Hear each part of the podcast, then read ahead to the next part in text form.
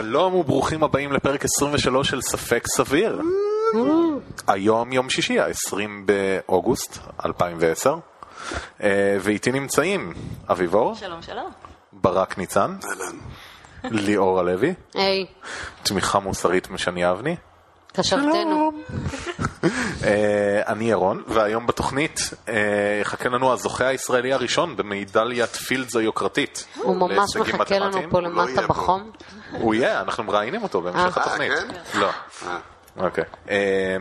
כוכב חדש שמערער את התיאוריות לגבי איך חורים שחורים נוצרים. מאובן חדש שמערער את התיאוריות בנוגע למתי התפתחו חיים על כדור הארץ ובאיזה timescale. אה, יהיה לנו section על אמונות טפלות, וכהרגלנו בקודש יהיה לנו את אמת או ספק סביר, שבה הפעם אה, אביב לא תעבר את מוחנו, אז מה היא תעשה? תאתגר אותנו.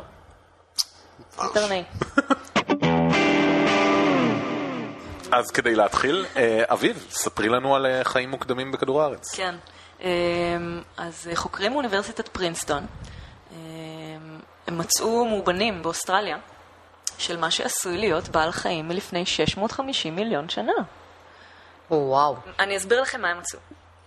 קודם כל, אני אספר לכם שהמאובנים אה, הכי קדומים שמצאנו עד עכשיו היו מלפני בערך 550 מיליון שנה, שזה שני אורגניזמים עם שמות חמודים, אה, אה, נמקלטוס וקלאודינה, אה, שהם בעלי חיים שיש להם אה, חלקים קשים מסוימים, עצמות או איזשהו outer skeleton כזה, exoskeleton, Exoskeleton. שמן הסתם משתמר יותר טוב מאשר חלקים אה, רכים ו...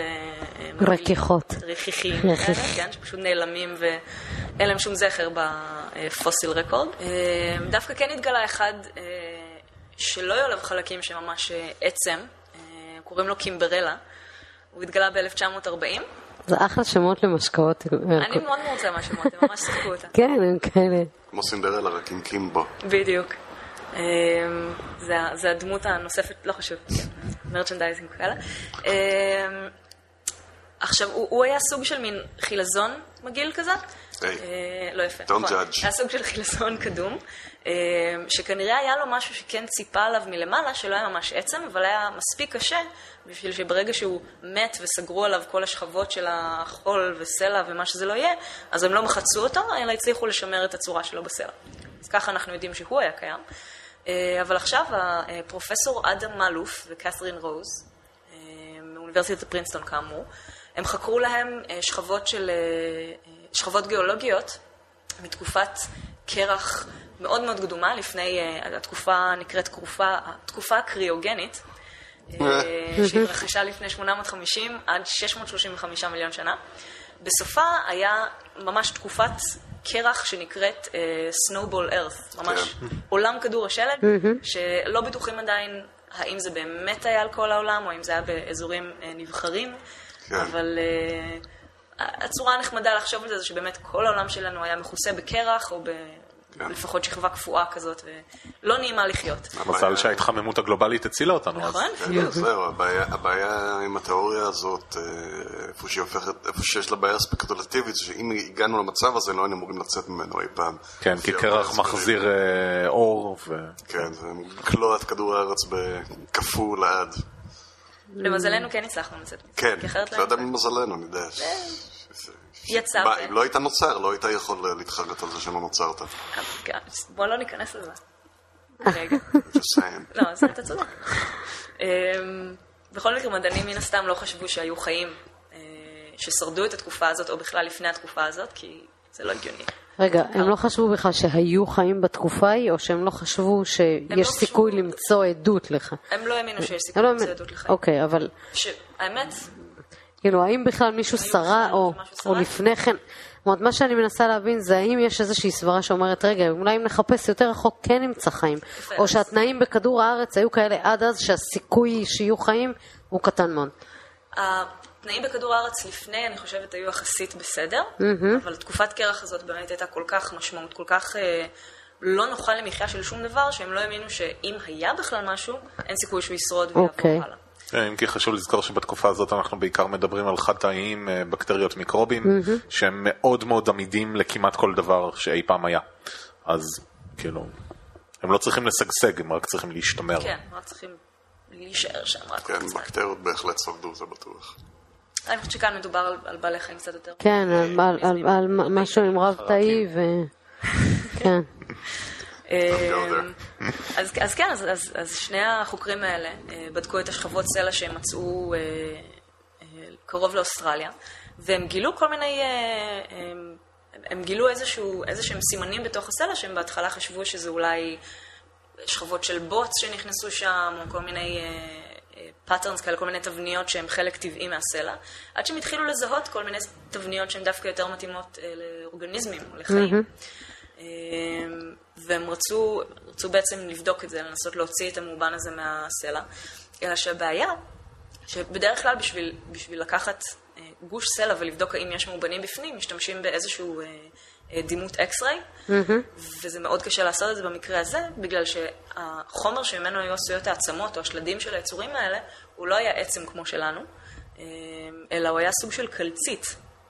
שזה אוקיי. אוקיי. חומר שהוא בעצם די דומה לחומר שממנו עשוי הסלע שמסביב, ואז ה X-ray לא יכול אה, להתבסס על ההבדל בצפיפות של החומרים. הוא אוקיי. בעצם לא מבדיל בין מה, ש... מה שזה השלד לבין מה שזה הסלע. אה, אז ביחד עם איזשהו סטודיו בשם אה, סיטו, סיטו סטודיו, שמתעסק בכל מיני דימות של דברים תלת-ממדיים אה, אה, יותר קשור לארכיטקטורה, הם, הם המציאו איזושהי טכניקה נורא מגניבה, שהם הם לקחו את החתיכת סלע הזאת עם המאובן בפנים, והם כל פעם קילפו שכבות מאוד מאוד דקות, בעובי של בערך חצי שערה אנושית או משהו כזה. אה, הם סרקו את השכבה הזאת למחשב, ועשו את זה ככה כן. טריליון אלפים פעם בערך, עד שנגמר להם המאובן. ואז הם לקחו את כל הסריקות של השכבות האלה ובנו בעזרתן מודל תלת-ממדי של מה שיש בפנים. זה וואו. כמו מה שבטמן עשה לקליע של ג'וקר ב Dark Knight, מה נסגר? לא יאמן שעושים דברים כן, כן, כאלה. האמת כן, זה ככה. וככל שהם התחילו לעבוד על זה, אז בהתחלה הם חשבו שזה די דומה לאחד מהאורגניזמים האלה שדיברתי עליהם קודם, הנמקלטוס, שהוא סוג של, הוא קצת מזכיר מדוזה, הוא מין, יש לו גוף מאורך כזה וכדור למעלה. יום אחד אנחנו נקליט בווידאו את התוכנית, כן. שיוכלו לראות. אה, אבל ככל שהם המשיכו, הם ראו שזה לא ממש מסתדר, ולמעשה הצורות שהם מוצאים הן קצת אמורפיות, אה, לא מאוד כמו הנמלת... הזה. שקר כלשהו. השקר כבר. שתית ממנו יותר מדי אביב, נראה. ככה זה נראה, כן. אני יותר אוהבת את הקלאודינה, אבל הם לא מצאו קלאודינה, מה אני יכולה לעשות? אה, מה שהם הם- הם כן הסכימו בסופו של דבר, אחרי שהם פסלו כל מיני אפשרויות אחרות, אה, שזה סוג של ספוג. Mm, כן. אמ, המאובנים הכי מוקדמים שאנחנו מכירים היום של ספוגים זה מלפני 520 מיליון שנה, מהתקופה הקמבריאנית. אז זה מאוד נחמד לראות ש... אז זה הסבא רבא רבא רבא שלהם, מה שאנחנו מכירים. כן, בוב, ספוג. הישן שיש. אמ, עכשיו, מה שמעניין זה שהיו היו רמזים ש, שספוגים התחילו הרבה לפני התקופה הקמבריאנית. המדענים עובדים על אה, לעשות מין שעון מולקולרי של כל מיני אה, אורגניזמים על פני כדור הארץ, שבודקים דרך הגנים שלהם מתי הם התפצלו מאיזשהו אב מאוד קדום, הרבה שמות של כימיקלים שאני לא באמת מבינה, וחלבונים וכן הלאה, אבל הם יכולים באמת כנראה לתארך אה, בצורה די אה, נאה אה, מתי מין מסוים נוצר או התפתח או התפצל מאיזשהו אב מוקדם יותר. והספוגים, תיארכו אותם הרבה לפני התקופה הקמבריאנית, באמת פחות או יותר בתקופה הזאת של קצת לפני שהסתיימה התקופה הקריוגנית. שזה היה מאוד מוזר, כי כאמור אף אחד לא חשב שיכולים אה, להישאר חיים, אבל זה מאוד נחמד שאנחנו אולי מוצאים דברים שעשויים אה, לאשש אה, אה, רעיונות או תיאוריות שהיו לנו ממחקרים אחרים. אה, לאט לאט אנחנו מתקרבים אבל אל הקיר הזה שלא נוכל לברוח ממנו שבו ייעלמו לנו כל העדויות. זה נראה לי ממש כבר מגרד את הטיח על הקיר הזה. כאילו אין מאובנים, לא נשאר כלום וזהו. ומפה והלאה לגבי אה, איך התחילו החיים ומה היה שם לפני כן, אנחנו באמת נוכל רק להעלות השערות. אתה כאילו, לא באמת יודע את זה, ירון, זה השערה מה שאמרת עכשיו. נכון, על, על פי האופן יח- שבו אנחנו ש- היום חוקרים את בדיוק, העבר, יח- כן. אנחנו מגיעים לקיר. לא, יכול להיות דווקא שימצא, כמו שעכשיו, הנה, מבחינתנו הקיר היה, ב- תקני אותי 500 ומשהו, ועכשיו הוא ב-600, אולי עוד כמה זמן ימצאו משהו שהוא יהיה ב-700 או 900. כן, אני חושבת שעד עכשיו לא ממש טרחנו לחקור את השכבות האלה בשביל למצוא בהם חיים, כי אף אחד לא דמיין שזה יכול לקרות. אה, ועכשיו, התגלית הזאת, היא- קצת, צריך להתייחס אליה בערבון מוגבל. בגלל שזה רק, זה היה מאובן אחד, כן. אה, שהם חשבו שהוא אולי נראה כמו צורה אמורפית של ספוג, שזה קצת, אה, כאילו אפשר לטעון קייס די משכנע לגבי זה שזה באמת אה, אורגניזם, אבל גם אפשרי שזה נוצר באמצעים פיזיקליים בלבד, וזה פשוט איזושהי צורה רנדומלית שנוצרה בסלע, אז שוב, כן, אוקיי.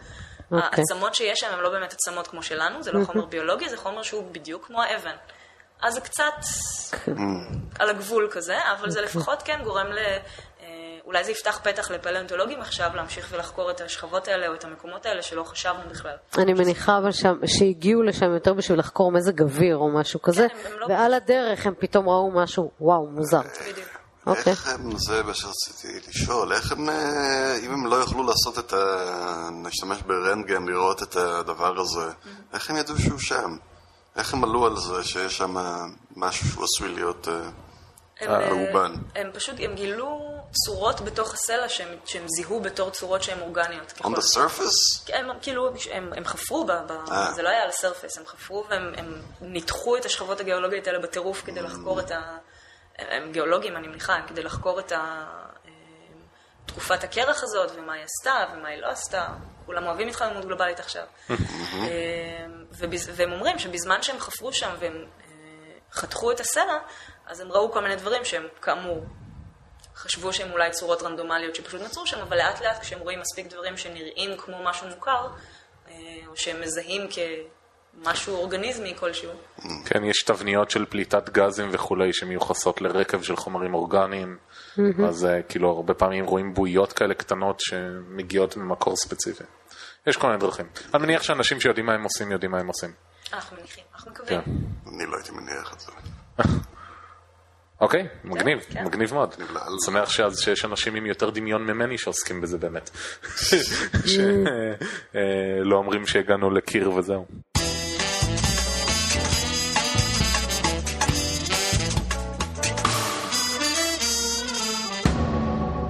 אה, אה, ברכותינו לזוכה הישראלי הראשון במדליית פילדס.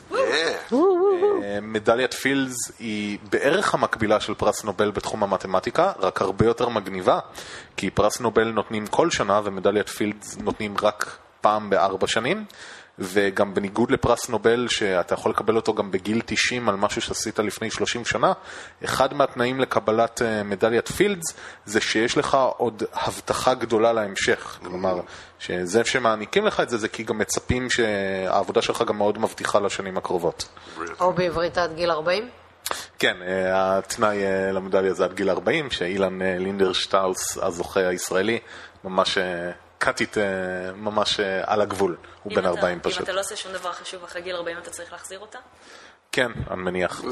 התשובה היא לא. האמת היא זה מצחיק, כי רוב המתמטיקאים נשרפים פחות או יותר אחרי גיל 30. מתמט... כאילו, יש אה, מחקרים מאוד מעניינים שהגאונים במתמטיקה, המוח שלהם די דומה למוח של סכ- אה, סכיזופרנים. אומרים שזה מסביר הרבה למה היצירתיות המתמטית שלהם הרבה פעמים נשרפת כשהם צעירים. קללת מתמטיקאים שכזה. כי הם עוסקים במתמטיקה? כן, רוב התקליות הגדולות של המתמטיקאים סביבות גיל 23, כן. 27, משהו כזה. ככה, אה, אני לא באמת יכול להתיימר להבין מה הוא עשה. למה? הוא מצא איזושהי נוסחה חדשה. אז זהו, שלא. כן. זהו, כאילו, איך מאשרים את הדוקטורט שלך על זה? כאילו, אתה יושב מול הפרופסורים והם כזה, אז יש מספרים במה שעשית, נכון? מספרים גדולים. לא, זהו, ואם אתה אומר שכן, אז מכשילים אותך. אם אתה עוסק רק באותיות, אז אתה מקבל את הדוקטורט. ככה זה במתמטיקה. ואם יש לך כאלה, כל מיני. כן. אה, אז זהו, מה שהוא עשה, אה, הוא עסק בתחום די מעניין שממזג בין שני תחומים שהם יחסית שונים. האחד זה אה, מתמטיקה סטטיסטית, שהיא עוסקת אה, אה, גם בנתונים סטטיסטיים, אבל גם אה, היישומים שלה זה בתחום הפיזיקלי של אנטרופיה, שזה וואו. אומר כמות האנרגיה והמורכבות שיש במערכת. אה, כן. ברור. והוא חיבר את זה לתחום של תורת המספרים. אני לא באמת יודע איך או באיזה אופן, אני מניח שאנשים יותר טובים ממני כן ידעו, ואולי גם לא, כי יש מעט מאוד אנשים שיודעים מה הוא עשה, אבל... אה, כן. מסתבר שמה שקורה זה ככה, יש אה, מדד בפיזיקה שקוראים לו אנטרופיה, שהוא מודד, אה, התפיסה של ההדיוטות של זה, זה מודד את מידת אי הסדר במערכת. אה, לצורך העניין, מידת אי הסדר במערכת. אה, שזה מתקשר הרבה לעניינים סטטיסטיים וכמות המידע במערכת. אה, שאם אני לא טועה, אי הסדר זה הפוך לסדר. זאת אומרת, אם מידת אי הסדר הוא X, אז אה, אם, אם אני לא... טוב, אולי אני טועה. זהו. אז זה X מתוך שלם, ואז הסדר הוא השלם מינוס X. זה מעניין שאת אומרת את זה, כי זה במערכות סגורות ופשוטות. אה, הבעיה היא במערכות אמיתיות של העולם, שבהם האנטרופיה היא יכולה להיות אינסופית. כן, כי ה-X, השלם, הוא לא באמת אה, יודעים אותו. כן, כנראה. שכל מה שאמרנו עכשיו הוא שטות מוחלטת, מערכות אבל... כאוטיות כאילו? אה? מערכות כאוטיות?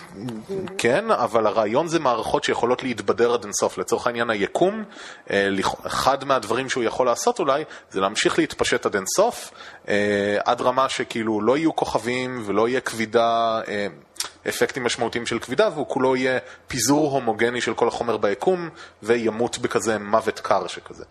אה? העבודה שעליה הוא קיבל את הפרס אה, עסקה אה, בסיווג של מערכות שבהן האנטרופיה היא אינסופית. כלומר, לכאורה אתה יכול להגיד, טוב, זה פשוט אינסוף, ופה נגמר הדיון.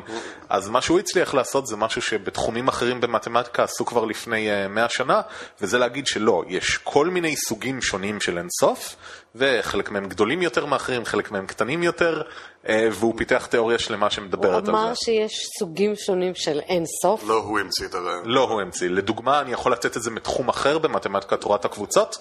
קחו את כל המספרים השלמים בעולם, 1, 2, 3, 4 עד הם אינסוף. יותר קטנים מכל המספרים החלקיים ברמת האינטואיטיביות באינסוף שלהם. Let the man speak. קבוצה יותר קטנה, לא? כן, בדיוק. אוקיי. זה אינסוף מסוג אחד, אבל אם תיקח את כל המספרים בין 0 ל-1, אה, כל כולם, האינסוף שלהם גדול יותר מכל המספרים השלמים. כי סתם כתיאור אינטואיטיבי, בין כל שני מספרים בין 0 ל-1, כך נניח חצי ורבע, תמיד תוכל למצוא עוד מספר. הרעיון הזה של סוגים שונים שאין סוף הוא לא חדש במתמטיקה, ועכשיו נראה שהוא הצליח להכניס את זה לתחום של מערכות אנטרופיות. אין לי מושג מה זה אומר, אנשים אומרים שבעתיד זה יהיה מאוד מאוד מבטיח לפיתוח תיאוריות פיזיקליות חדשות. אה, גם תורת המספרים כשהומצאה לא היה לה שום שימוש עד אה, 80 שנה אחרי שהיא הומצאה. בסדר, אוקיי. או מה 800 שנה. השימוש שלה היום? תורת המספרים בהצפנה אה, היא מאוד מאוד חזקה ב... אה, כתורה. אני יודע על ההצפנה. כן. אוקיי. זה מצחיק, כי מי שאחד מאבות אה, תורת המספרים, הוא התגאה בזה שלא יהיה שום שימוש מעשי לעבודה שהוא עושה, ולא יוכלו להשתמש בזה להרוג אנשים וכולי, והיום בכל מכשיר צבאי יש הצפנה שמתבססת על תורת המספרים.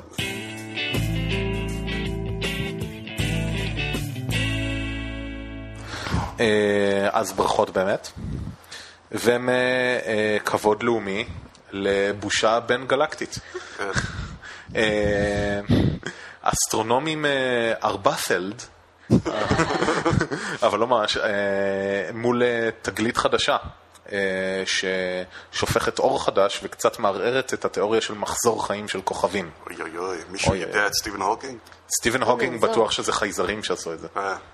האסטרונומים גילו מה שנקרא אה, מגנסטר, מגנסטר, שזה שילוב של אה, מגנטיות וכוכב, מגנסטר. מגנסטר הוא כוכב ניוטרונים, שזה הכוכב מהחומר הדחוס ביותר שיכול להתקיים בטבע, אה, שהוא לא סתם כוכב ניוטרונים, אלא גם כוכב ניוטרונים עם שדות מגנטיים מאוד מאוד חזקים. מאוד מאוד חזקים, זה אומר אלף ביליון יותר חזקים משל השמש, כדוגמה. כן. פינאץ. פינאץ. אה, אלה כוכבים מאוד מאוד נדירים, כמעט ולא מוצאים אותם, והוא נמצא, וכשמצאו אותו אז התחילו לנתח אותו ולעשות עליו אה, כל מיני אה, תצפיות וניתוחים, ומה שהם גילו על הכוכב הזה, זה שמה שיצר אותו, כן. שזה כוכב שקרס, אז הכוכב המקורי שיצר אותו, הוא היה צריך להיות גדול פי 40 מהשמש שלנו, להכיל 40 מסות שמש בתוכו. אוקיי. עכשיו, זה טיפה בעיה, כי עד עכשיו מה שידעו לגבי מחזור חיים של כוכבים זה שאם אתה מתחיל מכוכב כל כך גדול, Right. כשאתה תקרוס לעצמך, אתה אמור לקרוס לתוך חור שחור. אה, כאילו, אתה כל כך מסיבי שהפיצוץ של הקריסה, שאתה קורס פנימה והכבידה מושכת אותך, זה אמור ליצור חור שחור. אוקיי. ולכאורה אין שום דרך שתוכל להתחמק מזה. אתה כל כך מסיבי, אתה תהפוך לחור שחור. אבל כשהם ניתחו את הכוכב הזה, הם גילו שהוא נולד ממשהו שהיה כל כך מסיבי, ובבירור לא הפך לחור שחור, כי הנה יש לנו את הכוכב ניוטרונים הזה שעומד שם איפה שהיה אמור להיות חור שחור. אה, שזה גרם להרבה אנשים להרים גבות, כן, בתהייה. וזה משעשע ההתייחסות של זה אה, בתקשורת. אה, חצי מהעיתונים דיווחו על זה בתור אה, מדענים, אה, כאילו, כל תיאוריית החורים השחורים קרסה, וחצי מהתקשורת תיארה את זה בתור תעלומת החורים השחורים נפתרה, כי עכשיו בעזרת הרמז הזה יוכלו להבין יותר טוב אולי שלבים בהיווצרות של חורים שחורים. המציאות היא כמובן הרבה פחות דרמטית מזה, כמו שהיא לרוב במדע. זה תצפית מעניינת שכרגע אין לה הסבר, זאת אנומליה. אה, כנראה שכדי להכניס אותה לתוך התיאוריה האמיתית, אם באמת יצליחו לוודא אותה ולחשב שוב פעם את החישובים ולהגיע לזה, אה, כנראה שיהיה שינוי איפשהו בתיאוריה של אה, מחזור חיים של כוכבים. כנראה שהשינוי הזה לא יהיה דרסטי כל כך, אלא הם ימצאו איזשהו שלב בתהליך הקריסה של כוכב, שהוא יכול להעיף מעליו את רוב המסה שלו. ואז שמה שיישאר יוכל לקרוס כאן לכוכב ניוטרונים. מצב שהם פשוט משנים את הקוליפיקציה של כמה מס אתה צריך בשביל להפוך למה... אז זהו, זה אה, כל הרעיון של כמה מסיבי אתה צריך להיות כדי להפוך לחור שחור, אה, זה לצערנו או לשמחתנו אה, שזור בצורה מאוד מאוד בסיסית בתורת היחסות אה, ובפרשנויות שלה. כלומר, mm. במתמטיקה ממש, זה מספרים שהם לא מגיעים לתצפיות, המספרים של כמה שמן אתה צריך להיות כדי להפוך לחור שחור, הם מספרים בתורת היחסות, כאילו נגזרים ישירות מתורת היחסות, עליהם אין עוררין. אז יש לי שאלה, הכוכב הזה שמדברים עליו הוא פשוט היה גדול מדי? כן. כלומר, מה שיצר הוא... אותו היה גדול מדי. ולכן הם אומרים, אוקיי, אוקיי אז בתהליך של... ולכן בקריסה שלו הוא לא עבר את התהליך הטבעי של אה, לקרוס ולהיות חור שחור? זהו, יש סימן שאלה על זה. אם הוא היה כל כך גדול, הוא היה אמור להפוך לחור שחור. הייתה אמורה להיות סופרנובה, שמעיפה את השכבות החיצוניות שלו, ומה שנשאר במרכז היה אמור להיות חור שחור. בפועל הייתה סופרנובה, ומה שנשאר בפנים אה, נוצר כוכב ניוטרונים, אה, שזה אמור לקרות רק מנובות רגילות. אה, זה הרעיון של סופרנובה, שזה כל כך משמעותי. אה, וכנראה שיהיה פה איזשהו תהליך באמצע, אולי זה קשור לשדות המגנטיים, אולי לא, אבל כרגע המדענים שמעורים בנושא אומרים, כנראה שיהיה עוד איזשהו שלב ביניים שנמצא שפיזיקלית אפשר להעיף הרבה מסה לפני שאתה קורס. אני בטוח שהרבה אה, משווקי דיאטות בכדור הארץ ישמחו לדעת אותו ולשווק אותו לאנשים. כמה לא politically correct, תיאוריית היחסות. אה, בכל אופן זה מעניין, זה יפה מאוד, אה, באופן כללי התיאוריה של כוכבים שחורים היא מרתקת מבחינה... חורים. חורים שחורים, מרתקת מבחינת ההיסטוריה של המדע, כי בשנות ה-80 לצורך העניין, שזה לא לפני הרבה זמן, זה נחשב לפרינג' של האסטרונומיה. Mm-hmm. כאילו, התיאוריות דיברו על זה וזה, אבל היית שואל אסטרונום ממוצע אם הוא ראה עצם כזה, והוא היה אומר, מי מחפש בכלל דברים כאלה? כאילו, זה בפרינג' של הפרינג'. ואז פתאום נמצאו המון כאלה, וזה הפך להיות המיינסטרים, ותוך 30 שנה זה נהיה כזאת תיאוריה מקובלת, שכבר מתגלות לה אנומליות. זה ממש מגניב. כן. איפשהו גם... ככל, כאילו, כל התהליך המדעי, כאילו, באיזה fast forward, 30 שנה למשהו כזה, זה כלום זמן. לעבור מלהיות הפרינג' של הפרינג' להיות כזה מיינסטרים, שכשמגלים תצפית שמפריחה אותך, אז לא זורקים את התיאוריה, אלא אומרים, טוב, בוא נסתכל יותר טוב על התצפית, בזה, זה ממש מגניב. Yes, it is. כן. אז uh, יהיה התהליך המדעי גם.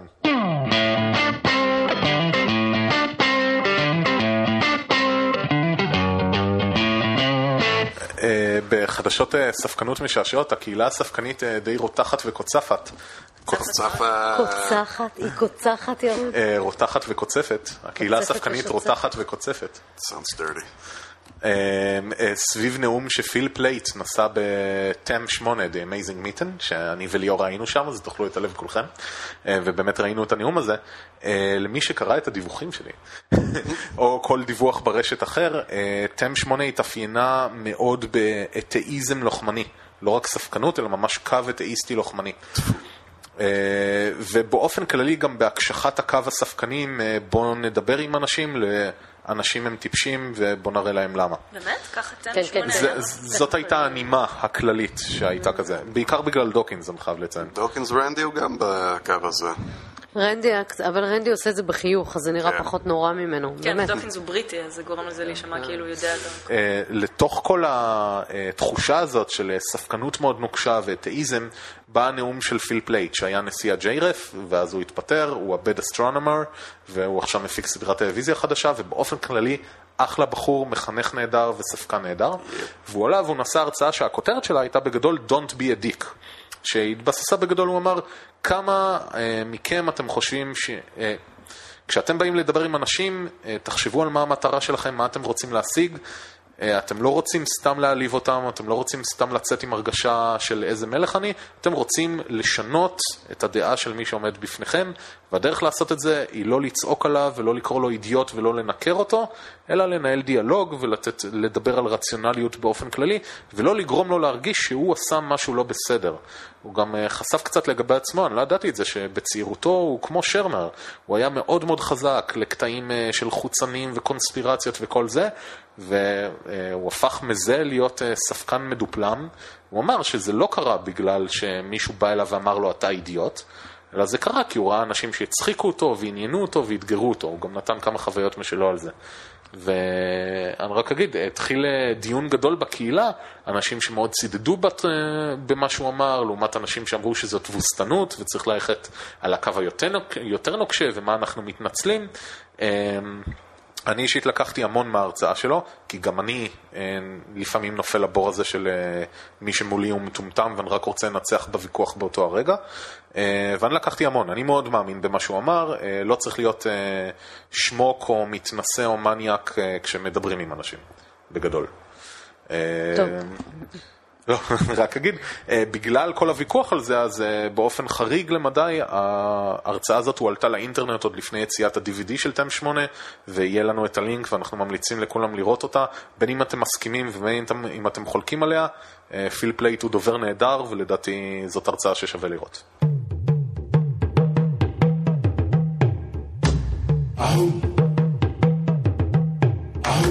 ומפה אה, לבחינה קצרה של נושא האמונות הטפלות, שזה נושא האמת היא... אה, טפל.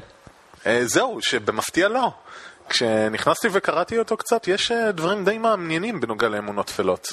יודע, אפשר לדבר על אמונות טפלות מהרבה מאוד כיוונים. בתור ראשון, מה ההבדל בין אמונה טפלה בעצם לאמונה רגילה? אמונות טפלות הן במובן מסוים כמעט זהות לקסם. למה הכוונה? בקסם, אה, קסם מהאגדות ממש. מה קורה? אתה מסגל צורת התנהגות ועושה איזשהו טקס, והטקס הזה משפיע על העולם הפיזי שמסביבך. לדוגמה, גורם לנערה להתאהב בך, גורם לצפרדע להפוך לנסיך יפה תואר, או סתם אה, הורג מישהו. עכשיו, זה נשמע לנו די מצחיק לחשוב ככה גם על אמונות טפלות יומיומיות שכולנו עושים, אבל זה מה שעומד מאחוריהם. כשרואים חתול שחור ועושים טפו טפו טפו, כשאתה עושה טפו טפו טפו, הכוונה היא להשפיע על העולם הפיזי שמסביבך, ככה שהמזל הרע, האלמנט הזה שנכנס כאילו עם החתול השחור, ייעלם. אתה מבצע איזשהו טקס במטרה להשפיע על העתיד, על העולם הפיזי שמסביבך, באופן... אה, ש... שהוא לא, לא הגיוני במובן מסוים, הוא, הוא מנותק מהמציאות הפיזית והמנגנונים הרגילים שאנחנו חיים על פיהם. נגיד את זה בצורה אחרת, יש לך ריטואל שמנותק גם ממערך אמ- אמונה שלם, כמו טקסים אה, דתיים. הריטואל הזה הוא ספציפית לאותו מקרה, וזה לא קשור לשום דבר כן, הוא אחר. quick fix ו-work around לבעיה שאתה אה, מתעסק בה. כן, כמו שבאמת היית עושה קסם בספרי פנטזיה.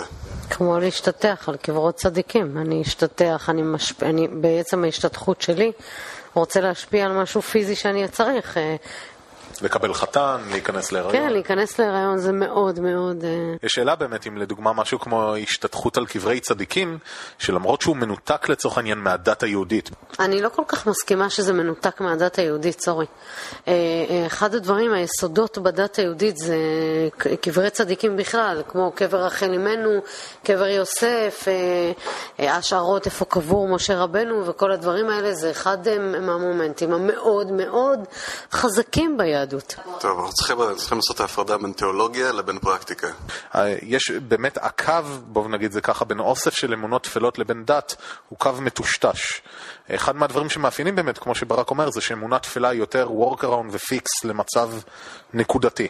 מה שקורה בדתות לרוב זה שהן מתחילות מקנון מאוד מאוד סגור וברור, כלומר, אלה המצוות שלך, זה מה שאתה צריך לעשות, יש uh, בורא עולם בשמיים, זה סיפור הבריאה, יש קנון מאוד מאוד סגור והדוק, שלאט לאט זמן הוא מקבל יותר פרשנויות שהופכות לפרקטיקה, שעוברות לאנשי דת, שהם גם ממציאים כל מיני דברים בפני עצמם, ולאט לאט uh, הקנון המאוד מאוד הדוק והסגור של הדת מתפתח לאוסף של הרגלים, שחלק מהם שנמצאים uh, בשוליים, uh, אז חלק מהם, ההבחנה בינם ובין אמונות תפילות היא כבר uh, לא קיימת. לצורך העניין, אה, לא בתנ"ך ולא בתלמוד הבבלי לא מוזכר אה, קברי צדיקים. אה, ואפשר להתייחס אליו בתור הקנון של, של היהדות יש המון דברים שעושים ביהדות שבכלל לא מוזכרים בשום מקום. יפה, בדיוק, וזה בדיוק התהליך הזה שהליבה של הדת מתעטפת בעוד מנהגים, השברים מכל התהליכים האלה, ומה שנמצא בשוליים מצטרף לסך האמונות התפלות. שדוגמה, חלק מהאמונות התפלות שהנצרות הגיעו לארץ ומיושמות על ידינו ביום יום. אה, ברק פה נתן אה, שלוש פעמים על העץ, אני לא יודע, זה נוצרי באמת? זה נוצרי, זה בא מנוצרי. זה בא מהצלב של ישו, שדופקים על הצלב. אה, אני שמעתי שזה על רוחות רעות שפעם היו בעצים.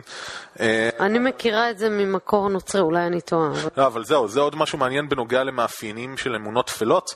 בגלל שהם עברו ממקום למקום ובכל מקום התאימו את עצמם לפולקלור המקומי, אז הרבה מאוד פעמים אנחנו כבר רואים הרבה מקורות שונים שמובילים לאותה נכון, אמונה טפלה. נכון. ולפעמים מאוד מאוד קשה להתחקות אחריהם אחורה. אה, הקטע המצחיק בנוגע לאמונות טפלות זה שחוץ מהפרקטיקה היומיומית שעוד מעט נדבר עליה, אה, יש אמונות טפלות שהן זכו לכזאת פופולריות שהן ממש משפיעות על העולם שמסביבנו בהיבט של איך אנשים מתייחסים אליהם. לדוגמה, מספר 13 בתרבות הנוצרית, אה, שבגלל 13 הסועדים בסעודה האחרונה וכולי, נחשב למספר מאוד לא בר מזל, ולכן יש הרבה מקומות שאין בהם קומה 13 בבניינים.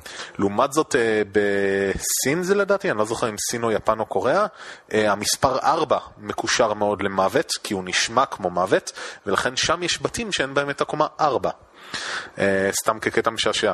אז הרבה מהפרקטיקות האלה שלכאורה אמונה תפלה זה סתם איזה, לא יודע מה, לזרוק מלח או לתת טפו טפו טפו, אז לא, יש הרבה אנשים שלוקחים את זה מאוד ברצינות ועושים דברים אה, די מזעזעים. לדוגמה, שווקים כלכליים ביום שישי ה-13, אה, כמות הסחר בהם יותר נמוכה, הם יותר מועדים לפורענות, כי אנשים מחפשים סימנים אה, מדאיגים ומגיבים בפאניקה לכל דבר. יש uh, מחקר בנוגע למה שדיברת על השפעות אמיתיות על העולם, uh, מחקר מ-2008 שפורסם ב-Journal of Consumer Research. Uh, הוא בדק בעצם השפעות של אמונות טפלות על הבחירות האמיתיות שאנשים עושים בתור צרכנים.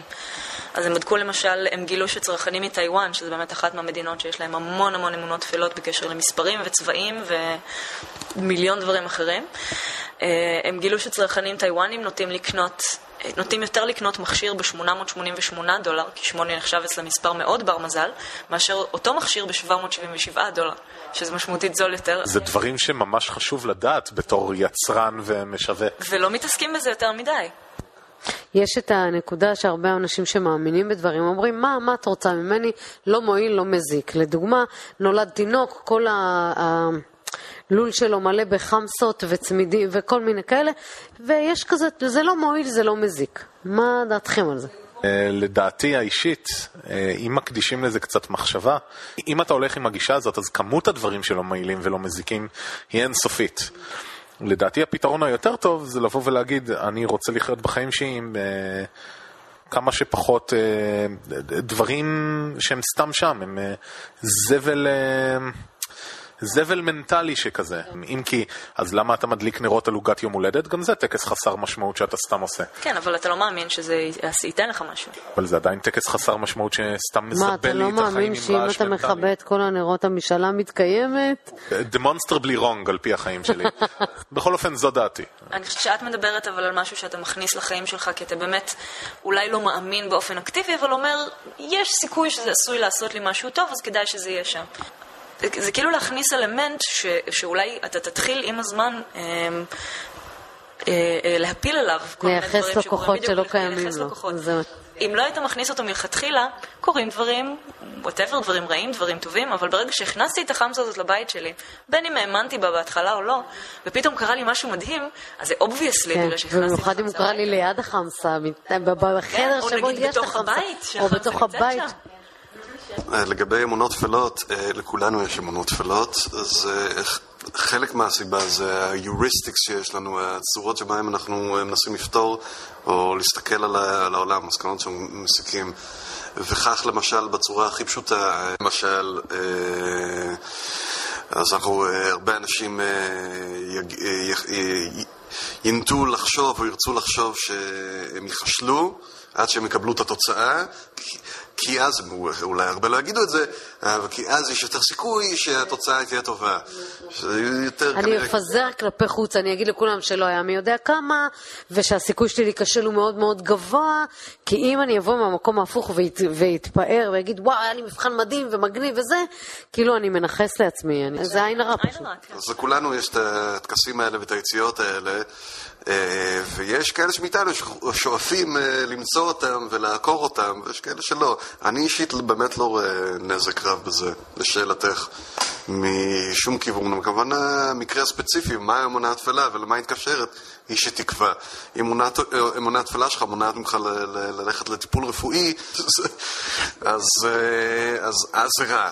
אז, אז זהו, מה שאני אני מאוד מתחברת למה שאביב אמרה, שמבחינת הלא מועיל לא מזיק, זה באמת המקום הזה של כל עוד זה באמת נשאר שם ואתה לא מייחס לו שום דבר, ואתה אומר, אוקיי, אז, זה בסדר. שאלה מעניינת זה מאיפה אמונות טפלות באמת מגיעות. אה, ופה זה בגדול נחלק לשניים. האחד זה דברים שעוברים לצורך העניין בתורשה. כלומר שאנחנו נחשפים אליהם בסביבה שלנו ואנחנו פשוט לומדים אותם. זה כמו כל התנהגות אחרת. אה, טקסים מבית אבא או מבית אימא, או שראינו מישהו יורק ושאלנו אותו למה, אז הוא הסביר לנו, אז גם אנחנו התחלנו לעשות את זה, להחזיק אצבעות וכולי. זה בדרך כלל בתחום, בתקופת הילדות נערות, שאתה מאמין לכל דבר. כאילו, אני, אם אני אבוא היום לאחיינית שלי, מאוד קל לי ללמד אותה איזושהי אמונה תפלה, ומהר מאוד היא תקבל את זה. כן, כי זה ממש חינוך. אין הרבה הבדל בין להגיד תודה למישהו שמביא לך מתנה, לבין להחזיק אצבעות כשאתה פותח את האריזה שלה. אז זהו, זה פן אחד שבו אנשים מקבלים אה, אמונות טפלות, וזה ממש כמו ממים למי שמכיר, פשוט רעיונות שמועברים הלאה בתרבות שלנו, והם כנראה לעולם לא ימותו. אה, לעומת זאת, יש אמונות טפלות שהן הרבה יותר אה, קשורות להיבטים של מזל וחוסר מזל, מאשר פתרון מעשי ספציפי לאיזושהי סיטואציה, שאותה אנשים ממציאים לעצמם. שזה מאוד מאוד מעניין, כמו חולצה ברת מזל, מכנס בר מזל, אה, יום בר מזל בשבוע וכולי, שאנשים פשוט מתבייתים עליו והם עושים את זה. עולה שאלה מאוד מאוד מעניינת למה אנחנו עושים את זה, יש לה כל מיני הסברים. אחד ההסברים שעוד ב-48 ניסו לתת לזה, בי.אף סקינר, שעשה מחקרי התנהגות והתניות, אה, הוא שם אה, ציפורים בכלובים ונתן להם אוכל בהתאם למה שהם עשו, ומה שהוא שם לב, זה שציפורים שניתנו להם פרסים בצורה רנדומלית, כלומר, לא משנה מה הם עשו, ניתן להם אוכל כל רבע שעה או משהו כזה, הם, המוח שלהם ננעל על זה שאם הם עושות שלוש פעמים סיבוב ומנקרות למעלה, הן מקבלות אוכל, ומאותו רגע זה מה שהם עשו, לא משנה אם האוכל המשיך להגיע בפעילות קבועה. אה, ולמרות שיש ויכוח על זה קצת היום, אבל זה די נתפס בתור המנגנון. המוח שלנו קלט איזשהו אירוע, קישר אותו מאוד מאוד חזק סיבתית למשהו שבמקרה היה באזור, משהו שעשיתי, משהו שלבשתי וכולי, ומעכשיו זה הסיפור שהמוח שלי מספר לעצמו. וזה לא משנה אם יבואו ראיות סותרות, וזה לא משנה אם יבואו ראיות כאלה, זה יהיה הסיפור. זאת חולצת ברת המזל שלי, והיא מביאה לי מזל, ומאותו רגע אני פשוט אתעלם מכל הראיות הסותרות. אבל אה, איך אנחנו מתייחסים לנקודה של המחשבה יוצרת מציאות? כי הרי אמונה תפלה נולדת בתוכי, ברמה האינדיבידואלית, נראה לי מתוך מקום של מחשבה יוצרת מציאות. לא, זה נכון, יש מחקר, עכשיו נעשה ביולי, אה, מחקר בגרמניה, באוניברסיטת קולן, אה, שביקשו מאנשים להביא מהבית איזשהו אה, מין לקי צ'ארם כזה, משהו שהם, אה, שהם מגדירים המשהו בר מזל שלהם, אה, ואז נתנו להם לבצע סדרה של אה, פעולות מוטוריות, או פאזלים, או משחק גולף אפילו, או כל מיני כאלה דברים, ולחלק חלק מהאנשים לקחו את הדבר שלהם ואמרו שיחזירו לנו אותו אחר כך, ולחלק נתנו להם להישאר עם ה... וממש ראו שאנשים, אומנם מדובר על מחקר של אנשים שכבר יש להם מראש אה, משהו בר מזל כזה, אנשים שנתנו להם להישאר עם הקמע, אז הם הפגינו הצלחות הרבה יותר מרשימות במבחנים, הם העידו על עצמם שהם מרגישים הרבה יותר בטוחים בעצמם, שהם, שהם מרגישים self-efficacious, גם הראו שאנשים ש, שיש להם את הקמע איתם, גם יש להם יותר נטייה לדבוק במשימות, הם לא אומרים, טוב, fuck it, אין לי, אני לא יכול כרגע, אני לא אעשה את זה, ו- ומן הסתם ברגע שאתה ממשיך ומנסה, אז אתה גם תצליח יותר בסוף.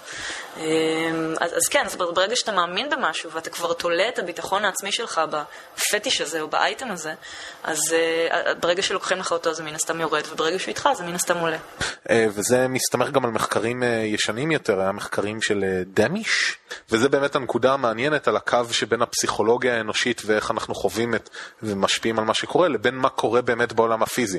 וזה מאוד יפה, כי במחקרים האלה, ברגע שהופכים אותם למחקרים בסמיות כפולה, כלומר, אתה לא יודע אם מחזיקים לך אצבעות או לא, או שנתנו לך עצם שהוא לא העצם שלך והוא נראה בדיוק אותו דבר, זה מוכיח יפה מאוד שזה לא העולם הפיזי שמשתנה, זה התפיסה שלך ובעקבות זה ההתנהגות שלך שמשתנות. שזה באמת מה שליאורה אמרה ומה שאנחנו גם אומרים, וזה בדיוק מדגים, אה, זה לדעתי לקח מאוד אה, טוב למדענים אחרים, זה מראה כמה הפסיכולוגיה האנושית יכולה להשפיע על הדברים שאנחנו עושים, שרואים, שחווים והסיפורים שאנחנו מספרים לעצמנו, וזה מאוד מאוד חשוב לעשות פרוטוקולים במחקר שיודעים להפריד בין זה לבין מה באמת קורה בעולם הפיזי.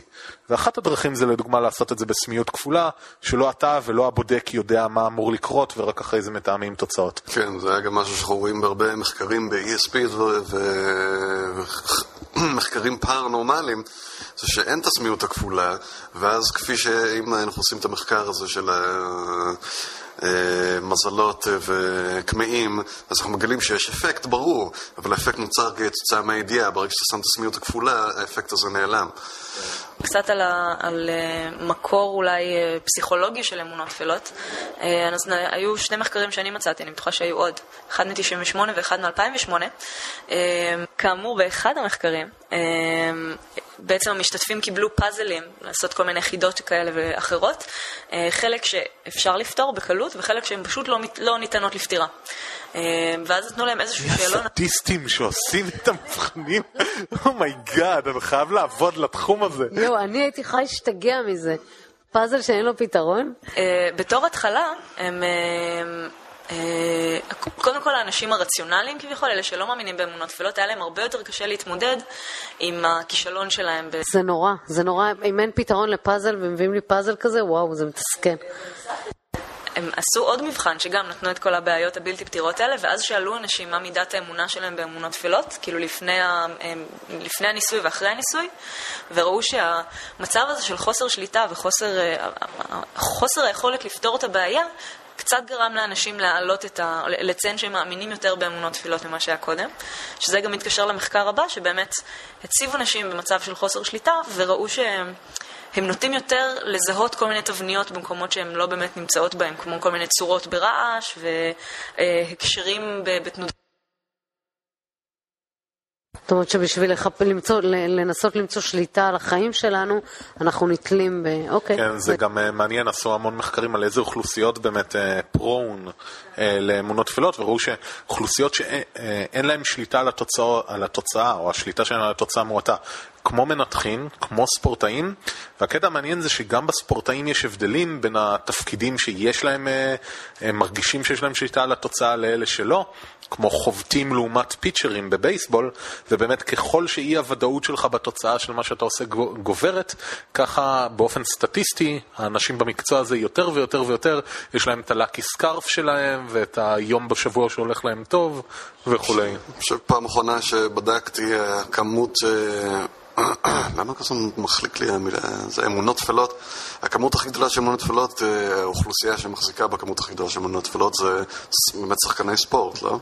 אני ראיתי בסקראבס שזה מנתחים, אז אני הולך עם סקראבס. זהו, אני מנסה להבין למה מנתחים? מה, מנתח, לא יודע, בגלל שרב הנסתר על הגלוי לכאורה במה שהוא יפתח ויגלה והכל יכול לקרות שם? פשוט כי זה הליך מסכן חיים שהוא לכאורה מוטלת עליך אחריות עליו למי שמנהל את חדר הניתוח, אבל אה, זה הליך מסוכן שהרבה בגלל גודל האחריות בו. שאתה נושא בו? גודל האחריות לעומת כמות הדברים שעלולים להשתבש, כי ניתוח זה פשוט דבר מסוכן.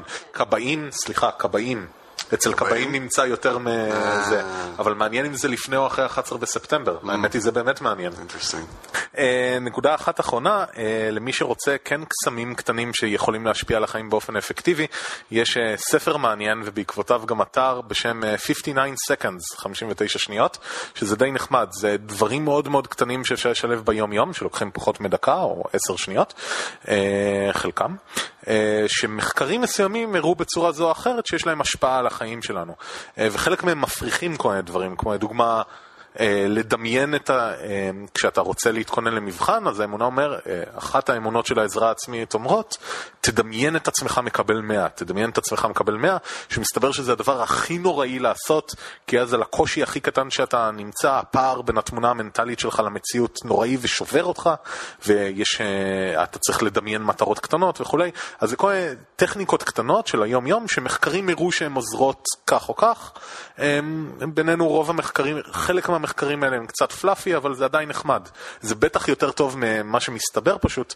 רוב עצות העזרה העצמית שהן פופולריות ומכירים אותן, הן מרעות לנו. It's a self-help self-help book that actually helps. כן, ככה הוא מפרסם את זה, זה של וייזמן. חמוד, שפרסם- בדיוק כן. הזמנתי אותו, מה זה? אה? בדיוק מעולה. אז uh, יש גם את האתר ויש בו כל מיני טיפים וזה נחמד, uh, דברים קטנים שאתם יכולים לעשות שבאמת תהיה להם כנראה, שסביר שתהיה להם השפעה מטיבה על החיים שלכם.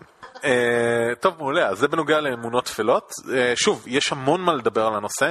נשמח האמת היא לשמוע מכם, אם יש לכם איזה אמונה תפילה בזארית שאתם יודעים את המקור שלה, uh, יכול להיות מגניב, תכתבו אותה בתגובות ונצחק על כולם. לא. ונשמח לשמוע את דעתכם. כן. אה, מעולה. אה,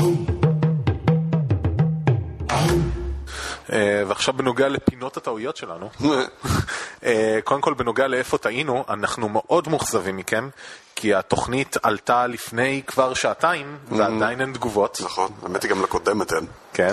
אה, יש רק דבר אחד, אה, ראיתי, עדיין לא קראתי לעומק, אבל ראיתי שלירון הגיב לתגובה שלנו על התגובה שלו בנושא הטלפונים הסלולריים. אה, כן? הוא הגיב. אה, אני לא רוצה, אנחנו לא רוצים ככה להתייחס לזה כלאחר יד, אז אה, נקרא, אה, נגיב או באתר או בתוכנית. בכל אופן, אה, תודה רבה שאתה ממשיך לנהל את הדיון, ואנחנו שמחים אה, לאנשים רציניים שאפשר לדבר איתם. אה, אז אין לנו כרגע איפה טעינו, אה, ובנוגע לפינת איפה נטעה, קיבלנו כל מיני הצעות, אה, אה, אחת מהן הייתה בנושא קפאין והשפעתו על המוח, השנייה הייתה בנושא ההיפנוזה והפער בין איך שהיא מצטיירת בתרבות הפופולרית לבין מה היא באמת. אה, אנחנו נבצע מחקר עליהם ונדון בהם בתוכניות הבאות. טוב, תוכנית הבאה נעשה קפאין. תוכנית הבאה נעשה על קפאין. או זה- נעשה קפה, לחילופין. נעשה, נעשה קפה ונדבר קפאין. לא כרגע. אבל uh, זה, אני, אולי אנחנו צריכים למצוא שם אחר לאיפה נטעה. אז אה, מאזינים יקרים, זה היה שם זמני, ואתם- לא מוצלח במיוחד. לא מוצלח במיוחד. ועכשיו ת, תעשו טובה, self-defying משהו. ת, תביאו עצות, בחייאת רבק, אנחנו לא יודעים איך לקרוא לזה. תחשבו על משהו, תשלחו לנו, כי לנו אין כוח לזה, יש לנו מספיק דברים לעשות. אנחנו מאוד מקווים שנהניתם בערב ספקנים בפאב, שיהיה או היה, בהתאם לתורת היחסות של איינשטיין, ביום שלישי הקרוב או הקודם, בשעה שמונה בפאב גורדו. גורדו. בפאב גורדו. גורדו, בפאב גורדו. אה, כן, אנחנו... אנחנו שולחים בקרוב את ירון לקורס להגיית שמות מסובכים אצל אביו. היא עושה את זה מצוין. כן, נכון. אה, אוקיי, אה, מצוין. אז אה, תודה לכם ותודה בשאיפה שהשתתפתם בערב ספקנים בפאב. ועכשיו, כהרגלנו מדי שבוע, לפינת אמת או ספק סביר, שבה בכל שבוע אחד מחברי הפאנל מאתגר את שאר החברים בחדשות מדעיות או ידיעות, ואנחנו צריכים לנחש מי מהם אמת ומי שקר. והשבוע, אביב. ככה, אני הייתי מאוד מרוצה מהמת הספק סביר של ליאורה עם הבעלי חיים המשונים, ועשיתי משהו דומה, אבל עם צמחים. אז יש אה, ארבעה אייטמים מעניינים על צמחים מעניינים. Let's go, plant girl. אחד, אמורפפלוס טיטנו, That's שאני אתן לכם. אה, לפענח בראש מה שהם אומר בלטינית, אה, הוא הפרח עם הפקעת הגדולה ביותר בעולם הצומח, שיכולה להגיע למשקל 90 קילו. הולי שיט. אני יודעת. שתיים, אופריס אפיפרה הוא פרח שמפיק קול שנשמע כמו זמזום דבורה, והוא היחיד בממלכת הצומח שיכול לעשות זאת. שלוש, ורד יריחו, שאני לא אטרח כרגע להקריא את השם שלו בלטינית, כי הוא תופס לי כאן שורה וחצי, אה, מתייבש בתנאים סביבתיים קשים, ואז יכול לחזור לחיים כשהוא נחשף ללחות. וארבע, לצמח הטלגרף יש עלים קטנים שמסתובבים כל הזמן ומחפשים את הזווית הטובה ביותר לקליטת אור שמש. ירון. אוקיי. אמ, ככה עלים שמסתובבים ומחפשים את הזווית הטובה ביותר לקליטת אור שמש, זה נראה לי סביר ביותר ו... כאילו לי אין בעיה, אני חשבתי שפרחים עושים את זה, לא... כאילו אני לא רואה עם זה שום בעיה. ככה, ורד יריחו מתייבש וחוזר לחיים אה, מלאכות לאחר מכן. דואבל, אני רק רוצה לשאול, הוא באמת, הוא שייך למשפחת הורדים? לא, זה רק השם ה... זה רק, הוא לא באמת שלו. ורד, לא. הוא סתם צמח, כן. אז אני לא רואה עם זה שום בעיה. אה, האמת היא, הכל נראה לי נכון. טוב, אני אגיד שהכל נכון חוץ מהראשון. סבבה. ליאורה. אני חושבת שהאחרון הוא שקר, כי הוא, א', כי הוא הכי הגיוני, ב', אה, לפחות, אה, זה הגיוני כזה שיהיה צמח, טלגרף ומסתובבים, אבל אה, אני אגיד שהוא שקר. לגבי ורד יריחו, אה, אני חושבת שהשם שלו, ורד יריחו, מגיע קודם כל לא מזה שהוא משפחת הוורדיים, אולי אני טועה, אלא מזה שהוא יכול ליצור פצע שהוא פצע לא נעים, וזה נראה כמו ורד, כזה, לא חשוב. אה, כן, הוא מתייבש ויכול לחזור לחיים, בוודאי, בטח. אה, שני האחרים שאני אפילו לא אתאמץ להגיד את שמם, אבל אחד באמורפי מתחיל, וזה כנראה צורתי, והשני באופיס משהו, אורפיס. כן, שניהם נכונים, כי הם מאוד לא הגיוניים, ומה פתאום שיהיה דברים כאלה, אז בטח הטבע עשה אותם. אני אומרת שארבע הוא שקר. סבבה. אה, וברק? אני צריך אה, לשמוע את השם של אחד שוב. אמורפופלוס טיטנום. מה החלק הסופי? אמורפופלוס טיטנום. טיטנום? פקעת סוסים פקעתו. זה לא עוזר לי. שם בלטינית, אני לא יודעת איך, למה חשבתי שיעזור לך. תתפלאי. ו... והשני, אופריס אפיפרה. והראשון זה נכון? והשני, very smooth. I have no idea, באמת כולם נשמעים לי הגיוניים, סך הכל. אה, ורד יריחו, הוא יכול לחזור אחרי לחוץ. כמה, מתייבש? הוא מתייבש מתייבש? It's problematic, שדטריאציה, לא כזה פשוט לחזור לחיים. שבגלל שליאורה הייתה בטוחה בזה, אני אגיד שזה לא נכון. מצוין. וכל השאר כן נכונים, וכמובן שנצא פה עם ההנחה שיש פה רק אחד שהוא לא נכון. אה, בסדר, אז בעצם אתם אומרים, ירון אומר שאחד זה שקר, ליאורה אומרת שארבע זה שקר, וברק אומר ששלוש זה שקר. כלומר, כולכם מסכימים ששתיים הוא אמת. לא, ערן אמר שהוא שקר. נכון. אוקיי, ערן אמר ששתיים הוא שקר. אם כך, אנחנו נתחיל משתיים. Yep. Ophrys apifera הוא פרח שמפיק קול שנשמע כמו זמזום דבורה, זה שקר. God damn it! אין, אין פרח או צמח בכלל שאני מצאתי שיכול להפיק קול, מלבד צמחים שנפתחים מאוד מהר ואז עושים קצת קליקים קלים כאלה של עלי כותרת שנוגעים אחד בשני או משהו. אה, אמורפופלוס טיטנום, אה, שם אה, שמשמעותו היא פין חסר צורה ענק, כש... איך קוראים לו? דיוויד אטנבורו. דיוויד אטנבורו המציא את השם הקצר טייטן ארם, אה, בגלל שהוא לא הרגיש את השם, הוא לא הרגיש נוח להגיד את השם הארוך שוב ושוב בתוכנית אה, טלוויזיה שהוא עשה, אה, אבל טיטן ערום בעברית זה גם לא נשמע כל כך טוב. אה, בכל מקרה, כן, יש לו פקעת. ענקית, אה, ממוצע 70 קילו, אבל הצליחו להגיע באיזשהו אה, גן בוטני ל-90. והוא פרח מגניב כל כך. בערך, ממש, הוא מאוד מאוד, פרח ענק, אה, יש לו באמת מעין עלה גדול מאוד וחלול באמצע, That's שנראה. בהיעדר מילה אחרת כמו ובכן בגט, מאוד מאוד גדול.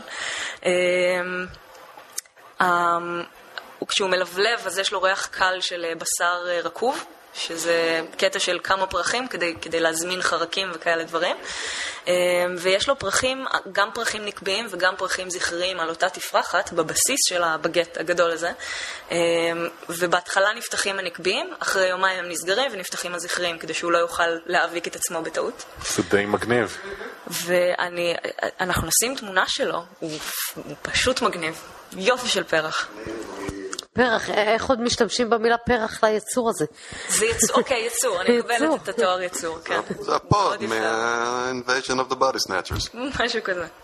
אה, ורד יריחו, או בשמו הלטיני, אה, Selaginella lepidophylla.